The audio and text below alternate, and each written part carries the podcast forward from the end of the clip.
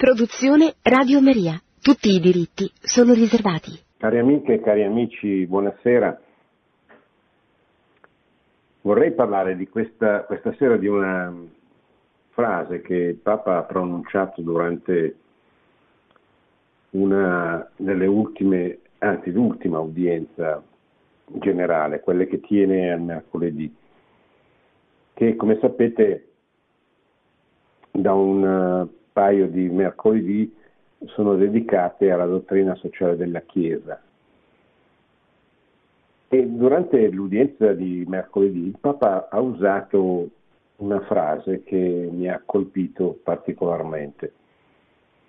Questa frase è stata è, eh, guarire il mondo. Vi leggo la frase nella sua interezza. La pandemia ha messo in risalto quanto siamo tutti vulnerabili e interconnessi. Se non ci prendiamo cura l'uno dell'altro, a partire dagli ultimi, da coloro che sono maggiormente colpiti, incluso il creato, non possiamo guarire il mondo. Perché mi ha colpito? Perché guarire il mondo è propriamente il compito della dottrina sociale della Chiesa, la quale che cos'è? È quell'insieme di, di principi, di valori eh, che la Chiesa ha eh, elaborato nel corso dei secoli, nel corso del tempo, per correggere le, le storture, le ingiustizie, gli errori che eh, si sono venuti a creare nella, nella società, in particolare dalla fine dell'epoca cristiana. E la dottrina sociale della Chiesa proprio è quel, quell'insieme di principi, quell'insieme di valori che hanno come scopo quello di guarire i mali della società, di guarire consapevolmente con la consapevolezza che non, non, potrà mai essere una guarigione perfetta, non, esiste il per, non esisterà il mondo perfetto eh, se non eh, dopo la seconda venuta di Cristo, quando eh, così eh, verrà riportata la giustizia anche sulla terra, sarà finito il tempo e Cristo sarà definitivamente il Signore riconosciuto della storia, perché eh, il diavolo sarà incatenato definitivamente nell'inferno. Voi sapete che eh, per capire bene il, l'idea di fondo della dottrina sociale della Chiesa bisogna risalire all'epoca della creazione cioè Cristo, cioè Dio ha creato il mondo e l'uomo come Signore del creato e non c'era la morte, non c'era il peccato, non c'era la sofferenza, non c'era il dolore, anche se il mondo eh, non era perfetto, eh, però eh, nel paradiso terrestre, cioè nella, nel progetto originario di, di Dio, la creazione era un mondo dove non c'era la sofferenza perché non c'era stato il peccato, ma poi il peccato ci fu, il peccato delle origini, quel peccato che ha eh, condizionato tutta la, via, tutta la vita successiva eh, dell'umanità, perché il peccato di Adamo ed Eva si è eh, diciamo, si, si, si, è trasportato in ogni, in ogni, era talmente grave questo peccato che si è trasportato in ogni creatura, cioè ogni creatura nasce segnata da questo peccato. Come noi capiamo bene leggendo la Sacra Scrittura, leggendo la Genesi, leggendo l'origine del mondo, capiamo bene che però Dio non ha abbandonato l'umanità, nonostante la gravità di questo gesto di ribellione che eh, i nostri progenitori fecero nei confronti di Dio. Essi si fidarono del serpente e non si fidarono di Dio. E questa è la gravità, l'enorme gravità del, del peccato originale. Pertanto altrettanto gravi saranno le conseguenze. Però Dio non abbandona l'umanità, anzi, come se, se rilanciasse, se di fronte alla gravità di, di questo gesto volesse rilanciare e manifestare la grandezza, l'immensità del suo amore, eh, decidendo di andare incontro ancora una volta all'uomo che aveva peccato con, eh, sua, con il progetto della redenzione, che culmina nell'incarnazione, nella passione, nella morte e poi nella risurrezione di Cristo. La redenzione porta l'uomo dentro una dimensione più alta del paradiso terrestre, perché eh, Dio, perché Cristo con il suo sacrificio, con la sua morte, con la sua risurrezione e, e, con, e, con, e lasciandoci il suo corpo, che è la Chiesa, ci introduce in una vita soprannaturale, una vita della grazia, che è superiore anche all'originario peccato, paradiso terrestre, ma non eh, è, super, è, superiore proprio perché permette all'uomo di, di, di vivere una dimensione, una dimensione soprannaturale dell'amicizia con Dio attraverso i sacramenti, attraverso la preghiera, che non c'era nel paradiso terrestre, che era una dimensione, anche il rapporto con Dio era un rapporto per quanto difficile da, da, da, da descrivere, eccetera, ma era un, un rapporto che non, eh, che non, aveva, che non avrebbe avuto le, eh, quella dimensione soprannaturale appunto che, invece, che abbiamo invece nella, con la possibilità per esempio di ricevere il corpo di Cristo con l'Eucarestia, di eh, avere una dimensione, di, un rapporto di, di, di, filiazione nei confronti di Dio Padre, eccetera. Rimangono però nella, nella vita, nella vita no, anche dopo la, la, redenzione operata da Cristo, rimane, rimangono le conseguenze, gli effetti del peccato originale.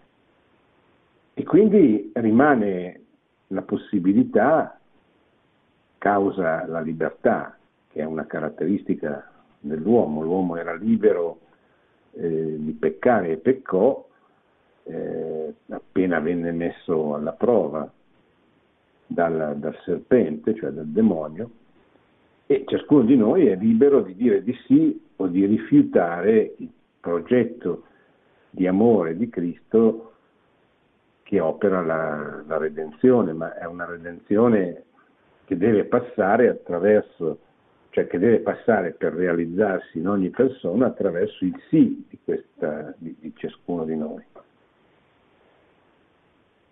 Allora gli uomini che vivono dentro questa dimensione di lotta tra il bene e il male, che non sono due cose sullo stesso piano, non sono due divinità, perché Cristo ha vinto la morte per sempre, definitivamente. Ma noi che viviamo nel tempo dobbiamo eh, realizzare questa vittoria nella nostra vita. E questo è la, eh, il senso, il significato della nostra esistenza personale. Noi viviamo nel tempo e viviamo dentro una serie di rapporti, perché Dio ha creato l'uomo come essere sociale, come essere relazionale, cioè come persona che realizza la sua eh, umanità attraverso le relazioni che costruisce con le altre persone. E la prima di queste relazioni è il matrimonio che fonda la famiglia. Ma poi eh, la famiglia non può rispondere a tutti i bisogni dell'uomo. E quindi dopo la famiglia ci sono i cosiddetti corpi intermedi, cioè quelle aggregazioni di uomini che eh, esistono fra il singolo uomo e la, e, la, e la, famiglia, che è la cellula base della società, e lo Stato, che è eh, diciamo, l'organizzazione della società, l'organizzazione politica della, del corpo sociale. I, i, corpi sono, I, corpi sociali sono di diverso tipo, sono quelli che servono per lavorare, per esempio le corporazioni, una volta, oggi gli ordini professionali, gli stessi sindacati, per eh, la ricreazione, per lo sport, per tutti i corpi eh, intermedi che permettono agli uomini di, eh, diciamo così, di ricrearsi, di divertirsi, di organizzare la vita ludica della, della, della propria esistenza. Tutti questi corpi intermedi di cui la società occidentale è particolarmente ricca, mentre per esempio le società orientali sono molto più individuo, famiglia, Stato, eh, da noi esistono corpi intermedi di svariato tipo, non solo nel campo lavorativo, professionale, eccetera, non solo nel campo ricreativo, ma in tutte le, le attività dell'uomo, anche gli stessi partiti sono dei corpi intermedi che eh, raggruppano le persone che hanno una, una, comune visione del mondo per la gestione politica, per l'organizzazione della società, eccetera. Ebbene, eh, il modo di organizzarsi della società non è irrilevante per la vita degli uomini, per la, per la salvezza delle persone, perché un conto è salvarsi, santificarsi, vivere cristianamente in una società che favorisce la vita cristiana, un conto è eh, vivere in una società che ostacola la vita cristiana. Per esempio vivere in una società come sono state le società totalitarie del XX secolo, in particolare il comunismo, che perseguita la religione o comunque la, la, la, la riduce ai minimi termini, o come poteva essere nell'epoca del nazionalsocialismo in Germania, eccetera, è chiaro che eh, è difficile Oggi, anzi ieri era la festa nella chiesa ambrosiana di San Martiniano Maria Colbe. Colbe era un sacerdote che offrì la propria vita nel campo di concentramento nazionalsocialista perché venisse salvata quella di un, di un padre di famiglia, eccetera.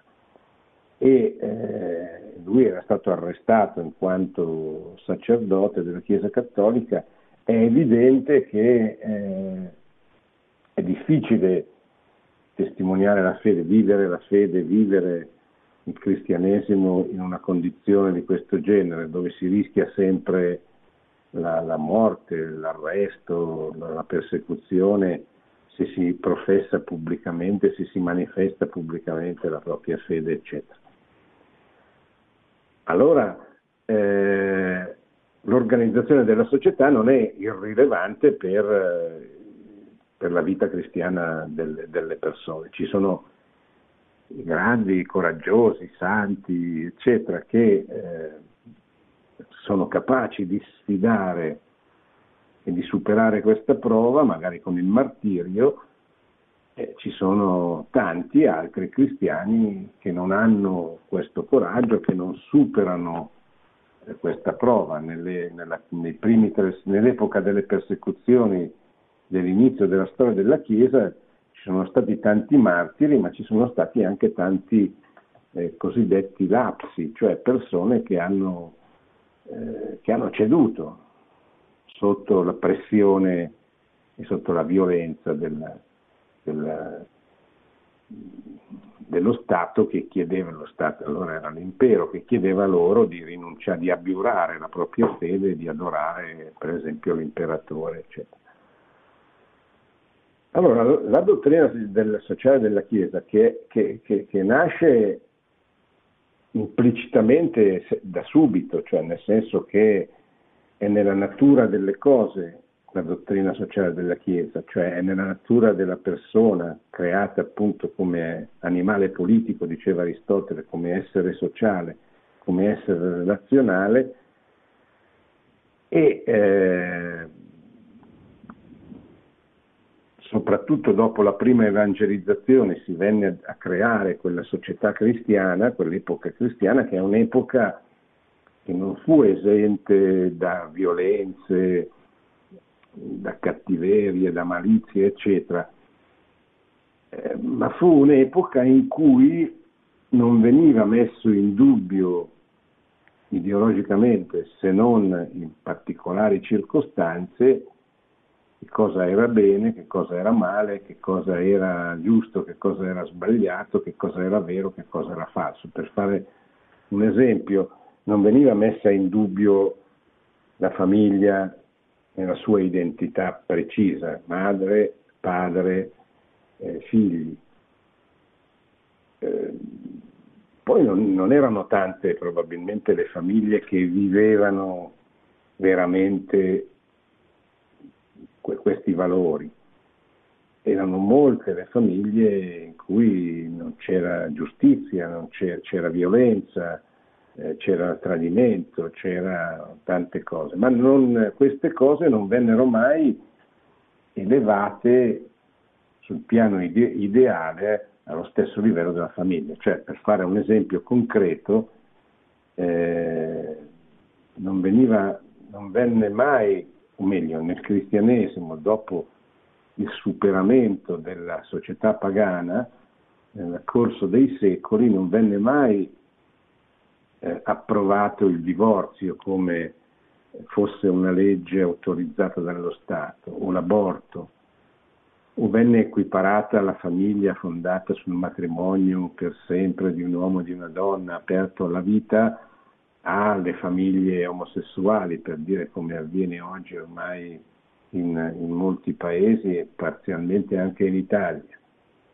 E questo non significa che non ci fossero persone che, che, che abbandonassero i, i, propri consorti, perché le famiglie non si spaccassero anche, anche allora, che non ci fossero aborti o che non ci fossero violenze sui, sui bambini o sugli anziani, eccetera. Ma tutto questo non era mai, era, è sempre stato considerato nell'epoca cristiana come un male, anche se un male che purtroppo veniva anche con discreta frequenza messo in pratica, realizzato, eccetera. La grande novità dell'epoca moderna, cioè di quell'epoca che comincia con la riforma protestante, con il Rinascimento e poi soprattutto dopo la rivoluzione francese, fu invece l'imposizione o l'imposizione di un'ideologia, come sarà per esempio nella società comunista o nella società nazionalsocialista, oppure l'equiparazione del, della, della, verità incarnata nella vita della Chiesa ad altre ideologie, eccetera, come è stato nell'Ottocento, come oggi. Oggi le ideologie sono passate di moda soprattutto dopo la caduta del muro di Berlino del 1989, ma c'è un, un'ideologia di fondo che possiamo chiamare la dittatura del relativismo, come la chiamò Benedetto XVI, il pensiero debole, o quello come preferite,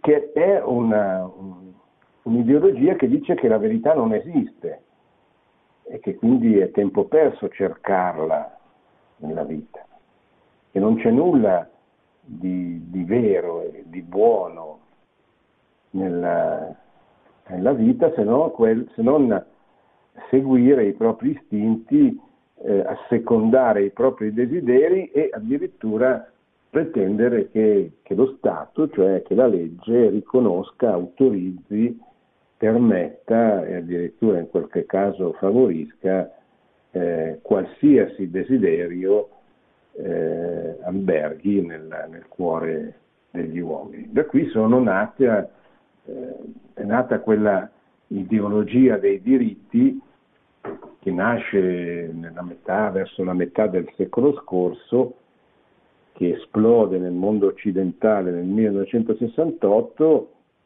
che trasforma in diritto ciò che diritto non è, ciò che spesso è delitto. Il, il diritto all'aborto è un delitto che viene legalizzato. Il, il, il diritto di divorziare è eh, la possibilità che viene offerta allo Stato di, eh, di rompere una, una, una, comunione, cioè il diritto di drogarsi è lo Stato che riconosce che eh, le persone eh, si possono e si devono fare del male se vogliono e, e, e, e questo naturalmente diventa un, un danno per, per, tutta la società, eccetera.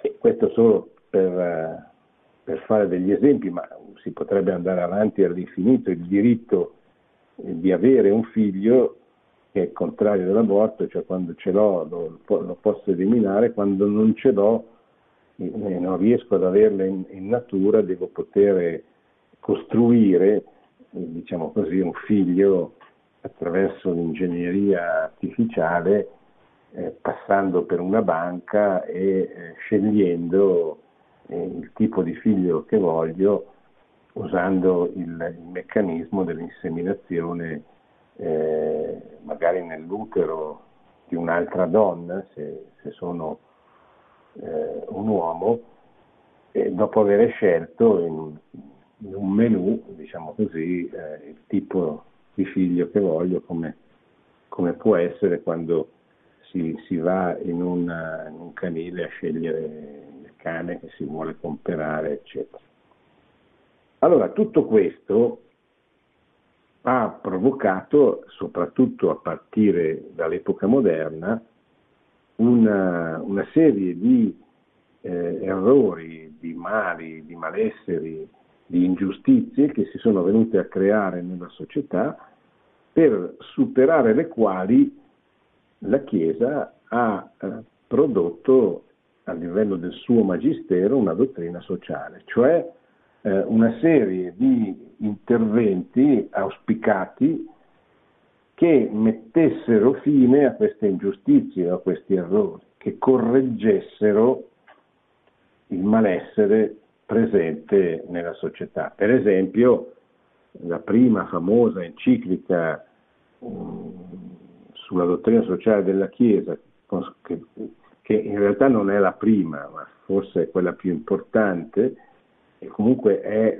l'enciclica eh, che da tutti gli storici viene riconosciuta come la prima esposizione organica di un pensiero della Chiesa sulla società, è l'Arerum Novarum che è un'enciclica che nasce per eh, correggere le storture che si erano venute a creare nella società in seguito alla rivoluzione industriale, in seguito alla divisione del corpo sociale fra eh, proletari, cioè coloro che davano il proprio lavoro, e eh, possessori del capitale, cioè coloro che eh, usavano del lavoro di, di, queste persone e in cambio di un salario che soprattutto all'inizio era veramente misero e ingiusto, usavano quel lavoro per eh, fare andare avanti, per fare progredire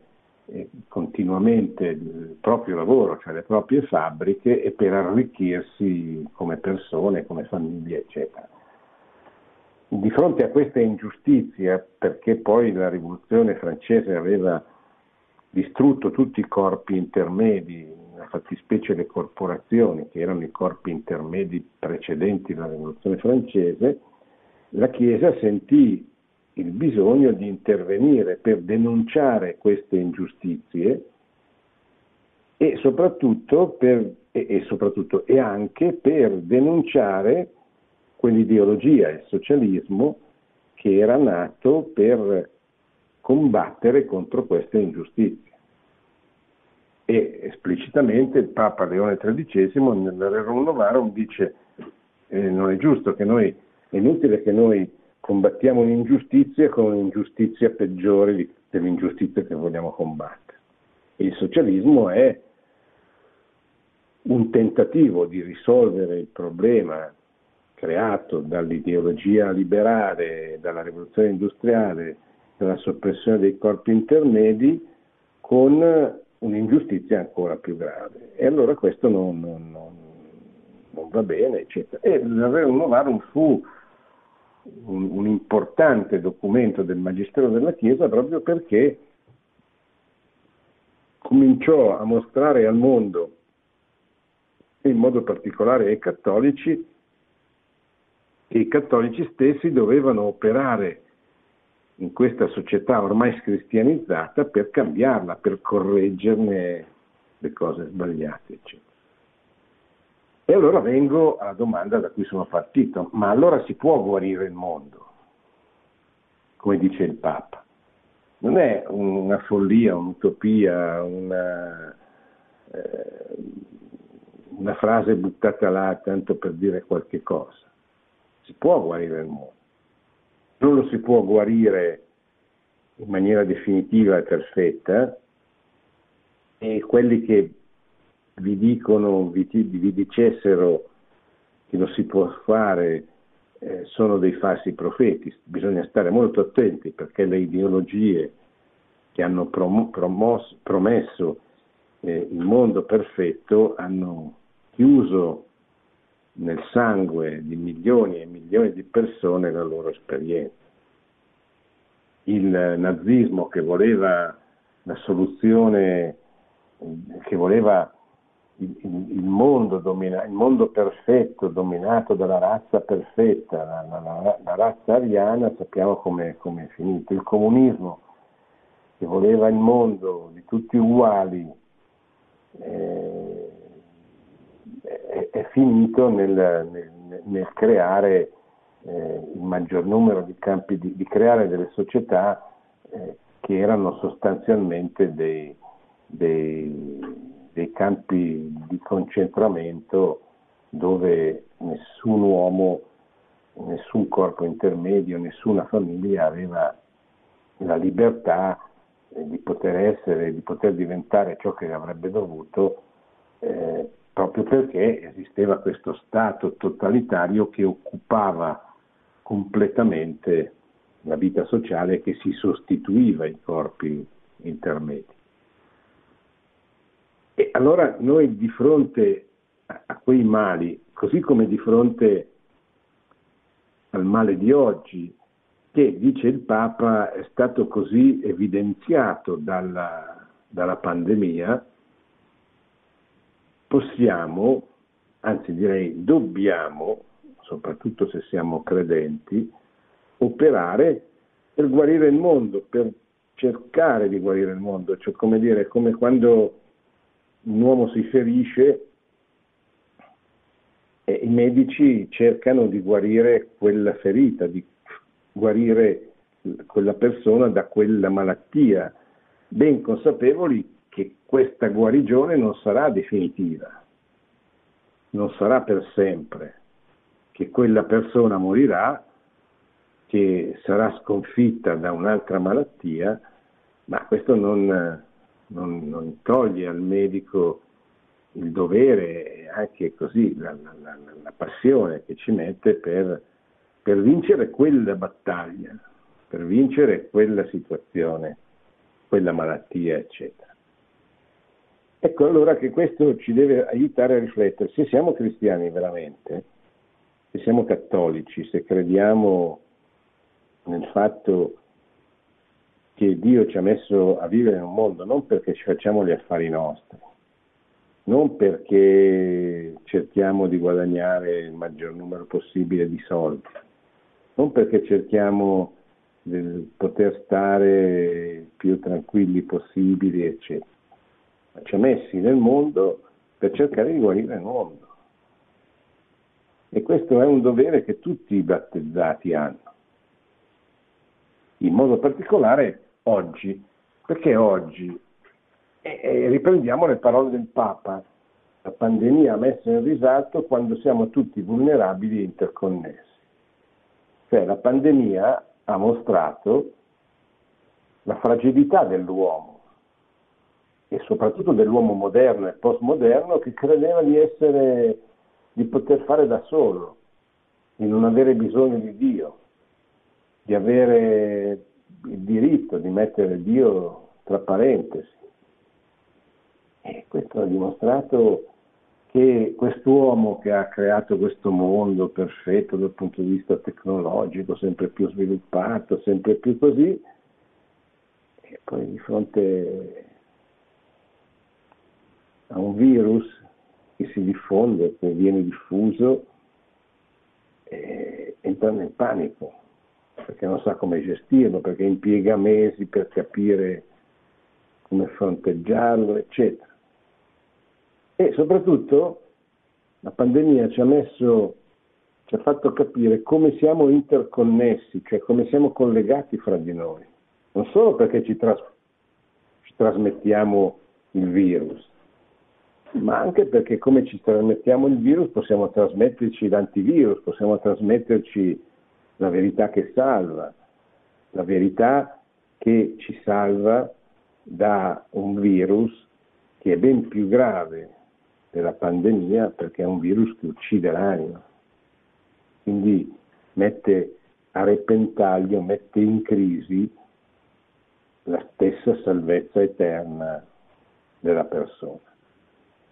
Se non ci prendiamo cura l'uno dell'altro, a partire dagli ultimi, da coloro che sono maggiormente colpiti, incluso il reato, cioè non solo i poveri, ma eh, non solo i poveri dal punto di vista materiale, ma anche i poveri perché soffrono di più. Chi sono gli ultimi oggi? Certamente i poveri, quelli che non sanno come arrivare alla fine del mese, ma sono poveri anche eh, gli uomini, le donne che a Hong Kong chiedono la libertà per il loro paese, che è oppresso dal Partito Comunista Cinese e dal governo di Hong Kong che, è, eh, che risponde al Partito Comunista Cinese.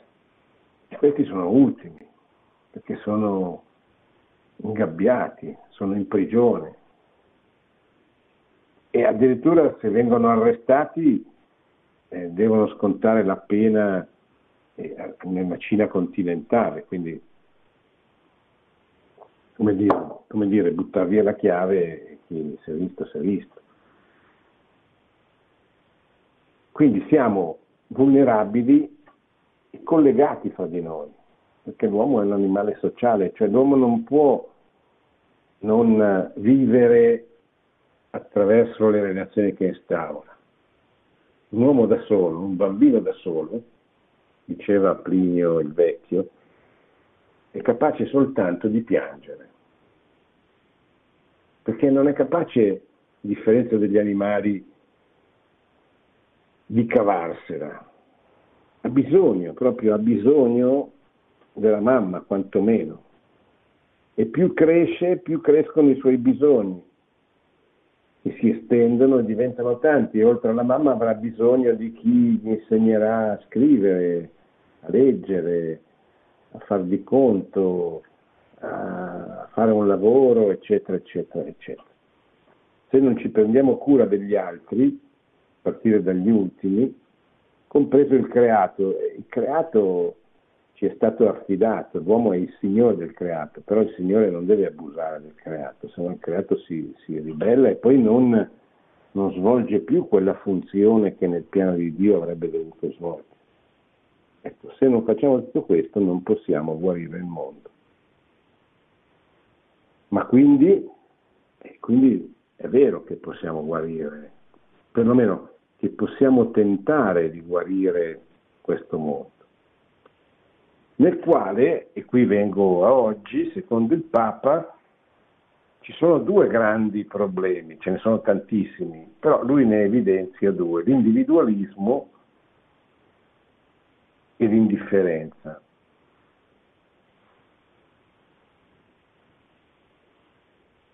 Che cos'è l'individualismo? Beh, l'individualismo è quella ideologia sostanzialmente che nasce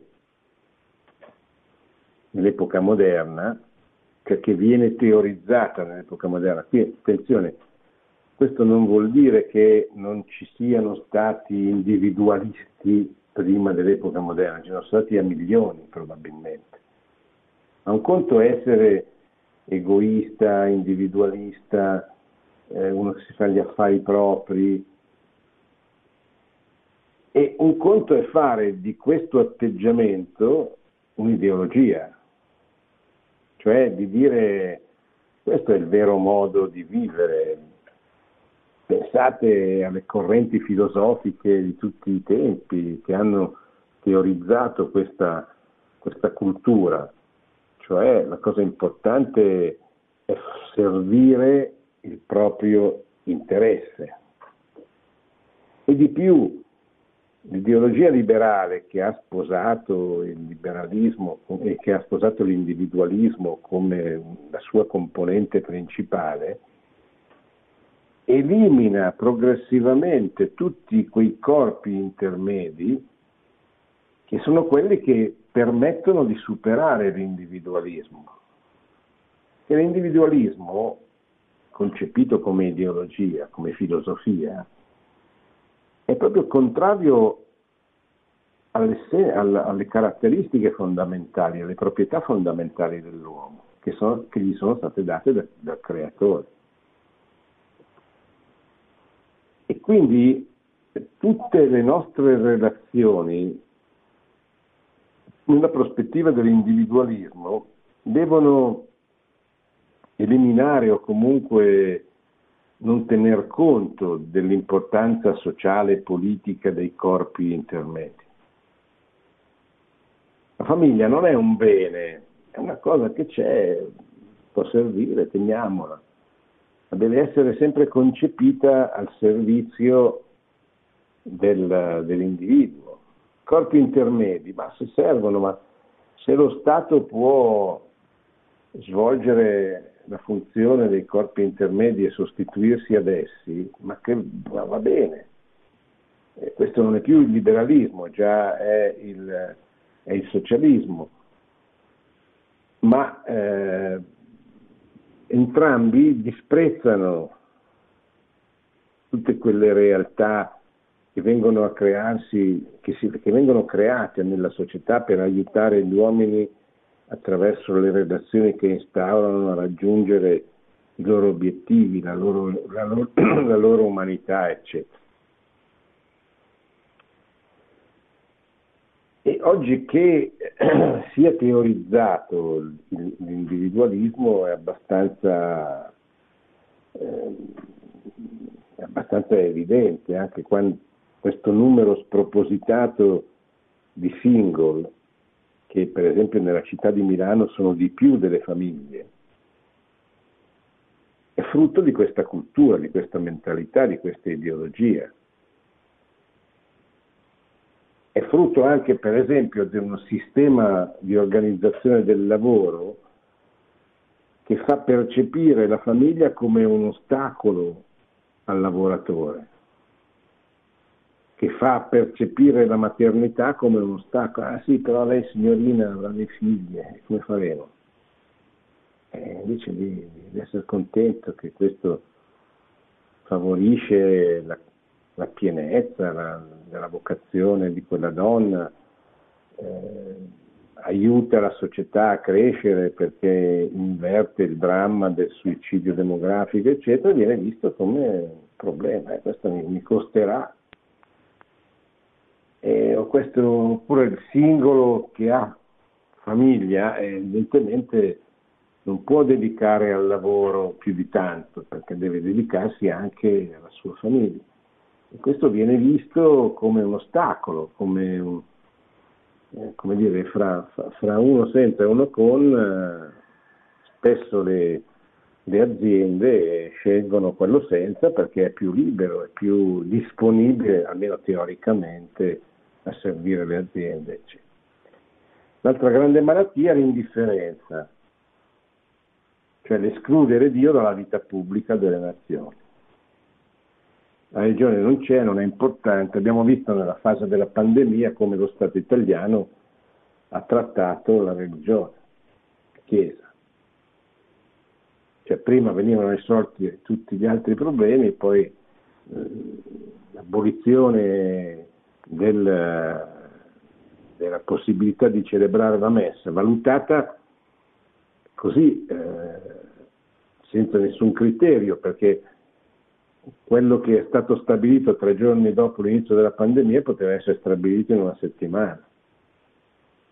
Quantomeno le messe feriali potevano non essere toccate, perché le messe feriali sono delle messe dove il, il rispetto della distanza sociale è, è, nelle cose, in qualsiasi chiesa c'è un, una distanza purtroppo enorme per il numero ristretto di persone che partecipano alla, alla messa feriale. Quindi eh, e, e questo perché? Ma perché Dio viene considerato come una cosa privata. Beh, c'è qualcuno che ci crede, non può fare a meno, pazienza. Ma non si riesce a capire, cioè questa ideologia dell'indifferentismo, non, non capisce l'importanza del sacro, cioè l'importanza della religione nella vita pubblica di una nazione. Non c'è stata una civiltà nella storia del mondo che non abbia messo al centro della propria vita la religione. E questo per un bisogno naturale dell'uomo che è fatto così, è fatto, è creato a immagine e somiglianza di Dio per i credenti che trovano nella Bibbia questa definizione, cioè che significa che ha dentro di sé tracce di ciò che è Dio, perché gli assomiglia. E Dio è amore. E quindi il, suo legame con Dio, ogni uomo lo porta scritto dentro il proprio cuore. Poi si tratterà di, di coltivare questa idea originaria, direbbe il Beato Rosmini, che è depositata dentro il cuore degli uomini, di non abbandonarla, di non farla seccare, tratterà appunto di coltivarla e di, di, di, di riempirla di argomentazioni, questa è la religione, ma è dentro il cuore che c'è questa aspirazione perché l'uomo è, nato, è stato creato a immagine e somiglianza di Dio. Quindi L'indifferenza verso questo, verso il sacro, verso la religione, storicamente verso la Chiesa, eccetera, nasce proprio dal tentativo di considerare Dio e la religione come il sacro come qualcosa di estraneo, se non addirittura di nocivo alla vita degli uomini. Ecco, questi sono i due, i due errori gravi del, del, del pensiero unico oggi dominante che Papa Francesco ci invita a evitare e a, a combattere. Questo, tutto questo nell'udienza del, mercoledì 12 agosto che vi invito ad andare a leggere o a rileggere, eh, la trovate sul sito della Santa Sede www.vatican.va nei discorsi, anzi nella voce udienze del Santo Padre Papa Francesco. Grazie, adesso posso rispondere alle vostre domande.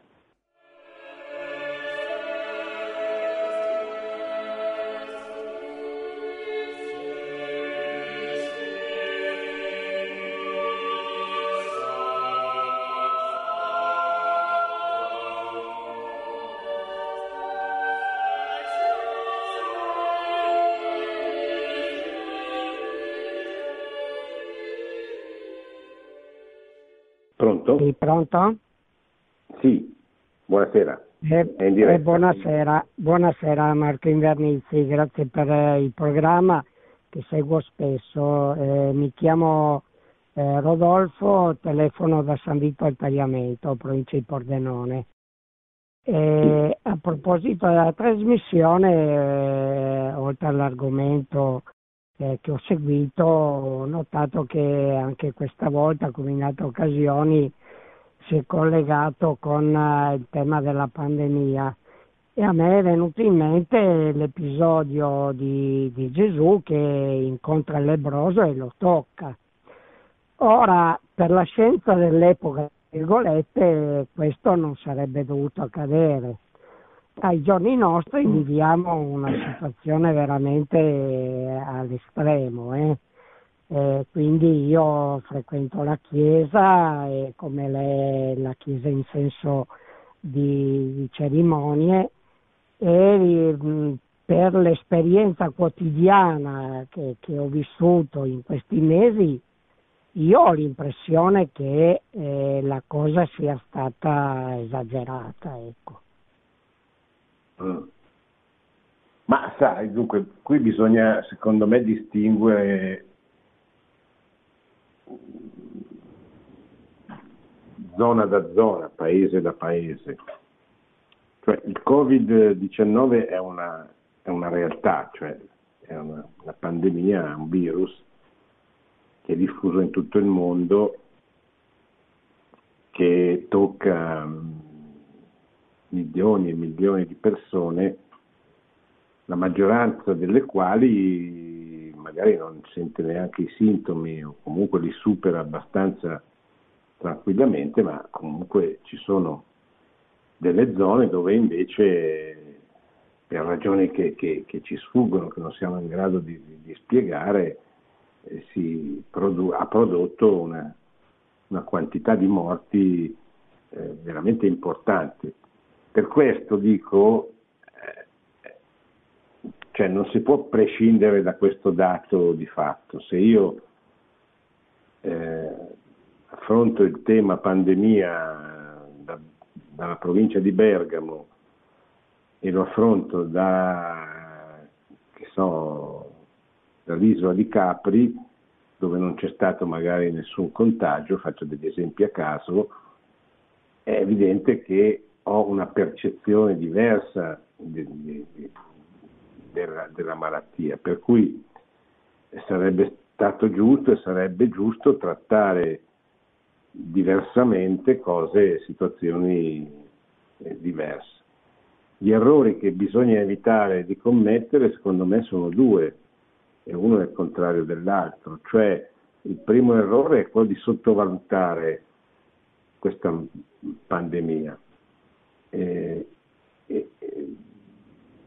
non mettendo in pratica tutti quei gesti di prudenza che il buonsenso, la medicina, le persone con la testa sulle spalle consigliano di, di fare, cioè quei consigli elementari per evitare di prendersi e a, a propria volta di diffondere eh, il virus. Il secondo errore è il contrario, cioè quello di chi eh, si disinteressa completamente del, del virus, eh, crede che sia un complotto ordito non si capisce bene da quali forze per, per impadronirsi o comunque per aumentare il proprio potere da parte di, di forze politiche, di governi, eccetera. E questo è un altro errore che, che, che, che è sbagliato. Cioè, allora, è una realtà, è giusto che io la, la, la riconosca e metta in pratica tutti quegli accorgimenti che secondo i dati scientifici, medici, eccetera, servono per fermare la diffusione della pandemia, nel mentre faccio questo non posso non vedere che ci sono delle forze che si approfittano di questa situazione per aumentare o incrementare il loro potere, questo soprattutto sono i governi, alcuni governi, anche il nostro, però eh, sfruttano un disagio, una malattia, un problema che esiste. L'altro errore ecco, sono quelli che, che vedono in tutto ciò esclusivamente un complotto e incitano a non prendere tutte le precauzioni che sarebbe invece giusto che, che si prendesse. Allora, questo, bisogna avere una posizione equilibrata, di buon senso, diversa anche da situazione a situazione. Il male esiste, purtroppo viene usato strumentalmente da molte forze per aumentare il proprio potere e soprattutto per fare dei provvedimenti che non passano attraverso le modalità di una vita democratica. Eh, però il fatto che ci sia qualcheduno che si approfitta della malattia non significa che non ci sia la malattia. Ecco, non so se mi sono spiegato. Pronto? Pronto? Pronto? Prego, prego. Eh, tocca a me, sono Marta, sì, sì. telefono da Reggio Emilia, buonasera. buonasera allora, signora. io, io le, le, dico solo due cose. Eh, Don Ciotti qualche anno fa mi sembra non, che aveva detto ritorniamo umani, ritorniamo umani. E, e qui ce ne sarebbe da capire, nel, nel diventare umani si diventa intanto umani per se stessi tanto bisogna che siamo guariti noi. In un centro di accoglienza per eh, persone così sofferenti di tossicodipendenza c'era un grande manifesto che diceva ogni uomo nel suo piccolo, eh, nella sua, um, ogni uomo, ogni piccolo uomo, se fa una piccola cosa nel suo piccolo mondo, può salvare il mondo perlomeno lo può aiutare molto, voleva dire così un po'. Un po' il senso è quello del Papa, che può guarire una parte, almeno in parte, il mondo. Allora sì. ognuno di noi dobbiamo essere persone che eh, si sentono eh, motivate perché guardano dentro il proprio, il proprio mondo, la propria storia e poi si mette, si mette davanti a Dio e dice eccomi Signore, fai tu con la mia vita. Io ho 83 anni, ho fatto un percorso di sofferenza inaudita e adesso sto aiutando tante persone. Grazie, buonasera. Bene, grazie signora Marta, siamo d'accordo con lei. Pronto? Sì, buonasera professore Invernizzi, sono Stefano, chiamo da Montignoso, provincia di Massa. Niente, la, la, mia domanda era, è questa, ne avrei un paio, ma insomma comincio con, con la prima. Eh, non ritiene, eh, professore, che noi cristiani, e noi cristiani intendo tutti, quindi la Chiesa istituzione e, e tutto il popolo, tutto il popolo di Dio, manchi di coraggio. Cioè, eh, io spesso ascolto Radio Maria, sono domande che mi pongo anch'io, e siamo mm, molto capaci a fare delle diagnosi di quelli che sono i mali della società moderna. E, e mi pare anche di ravvisare nella sua eh, dissertazione, eh, come dire, eh, lo Stato di qui, lo Stato di là, e lo Stato fa questo e le politiche sono queste. Non c'è dubbio, non c'è dubbio. Amen. Che vada per conto suo lo Stato. Problem- cioè, mi pare di ravvisare una sorta dire, di avvitamento nel senso di dire ci si aspetta che lo Stato faccia diversamente. Lasciamolo perdere lo Stato. Il problema nostro, nostro non è lo Stato, siamo noi. Cioè, non le sembra anche di ravvisare una mancanza di coraggio da parte di noi cristiani, dei quali abbiamo il primo esempio il nostro Signore Gesù Cristo, nostro Signore Gesù Cristo, tant'è che poi è finito in croce, cioè era uno che discuteva, si esponeva, cioè il coraggio che presuppone però il pagare il prezzo, presuppone il pagare il prezzo, non le sembra che manchi a noi cristiani tutti oggi? Cioè continuiamo a parlare dello Stato, continuiamo a fare delle diagnosi senza indicare terapie. Allora la terapia forse potrebbe essere questa. Abbiamo bisogno di ricostruire delle comunità dove se tu ci vuoi far parte, e beh, bimbo mio, ti devi adeguare a quelli che sono determinati insegnamenti, non dello Stato, che vada per conto suo.